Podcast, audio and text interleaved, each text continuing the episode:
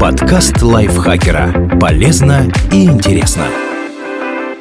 Всем привет! Вы слушаете подкаст Лайфхакера. Короткие лекции о продуктивности, мотивации, отношениях, здоровье. В общем, обо всем, что сделает вашу жизнь легче, проще и интереснее. Меня зовут Ирина Рогава, и сегодня я расскажу вам, что такое секстинг и считается ли он изменой.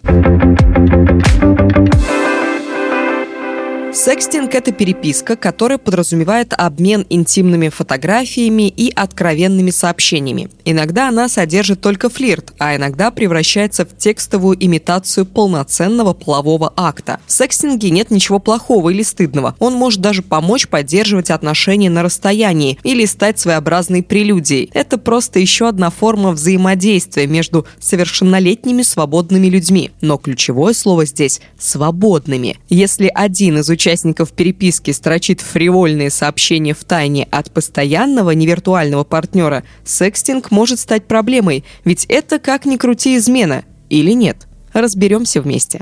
Можно ли считать секстинг изменой? Около пятьдесят восемь процентов опрошенных сказали, что обмениваются сообщениями эротического характера. Причем мужчины чаще делают это со случайными знакомыми, а женщины с постоянными партнерами. Любители секстинга на стороне обычно говорят, что это безобидное занятие. Все равно, что посмотреть порно или прочесть эротический роман. Партнер существует только в виде букв и пикселей, физического контакта нет. Особой эмоциональной связи тоже. Доктор психологии Аарон Бензев на основании своей практики и общения с клиентами считает, что однозначного ответа, является ли секстинг изменой, дать нельзя, потому что каждая пара решает это для себя сама. Но если один из партнеров, поймав второго на секстинге, почувствует себя преданным, он имеет на это полное право. И вот почему. В такое общение все же вовлечен другой живой человек, даже если он прячется за аватаркой, и изменщик получает удовольствие не от фривольного текста на экране, а от самого факта взаимодействия с другим человеком. Именно поэтому он выбирает секстинг, а не порно, эротические книги, игры или фотографии. Все делается втайне от основного партнера, а значит, это самое настоящее предательство. Виртуальный секс может легко перейти в реальный. Именно так происходило у многих респондентов опроса, проведенного в две тысячи одиннадцатом году. Виртуальный секс может перерасти во влюбленность, а вот это уже точно неверность, пусть и эмоциональная. Она, кстати, зачастую ранит куда сильнее неверности физической. Когда секстинг не считается изменой? Если постоянный партнер обо всем знает и дает добро на такие переписки, а может и сам практикует нечто подобное, и обоим это в итоге доставляет удовольствие, Удовольствие привносит в их жизнь какую-то перчинку. Но даже в таких условиях полной открытости важно не тащить партнеров по секстингу в свою настоящую жизнь, не давать номер телефона и ссылки на настоящие страницы в соцсетях, не видеться с ними, не пытаться завести с ними отношения. Когда стоит насторожиться? Психологи выделяют несколько тревожных звоночков, которые говорят о том, что секстинг явно выходит за границы безобидного развлечения. Вот они. Человек постоянно переписывается с одним и тем же виртуальным партнером.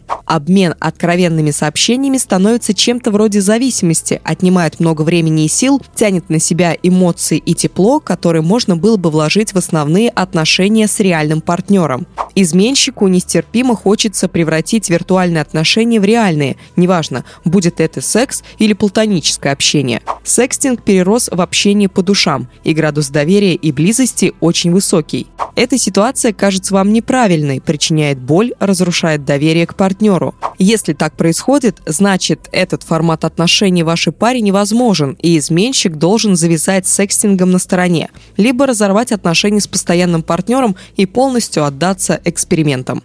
Что делать, если ваш партнер занимается секстингом?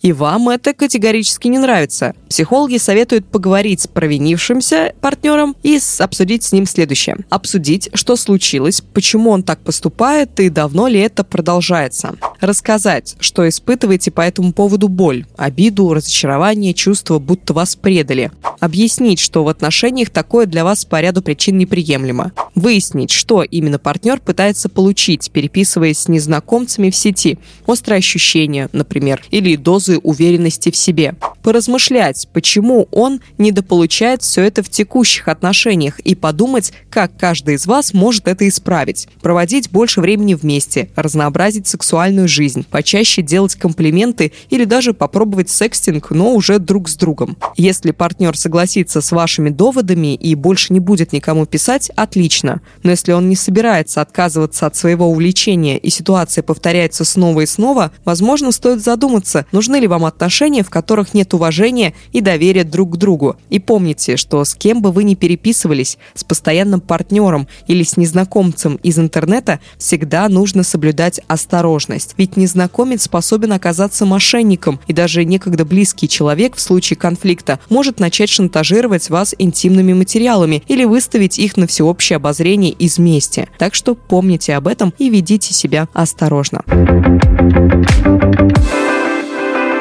Ася Плошкина, автор этого текста. Спасибо ей огромное. Вам спасибо, как всегда, что дослушали его до конца. Ставьте лайки и звездочки нашему подкасту, подписывайтесь на него и пишите свои комментарии. А также заходите в наш чат, чат подкастов Лайфхакера в Телеграме. Ссылка на него, как всегда, будет в описании этого подкаста. Я с вами прощаюсь. Пока-пока. Подкаст Лайфхакера. Полезно и интересно.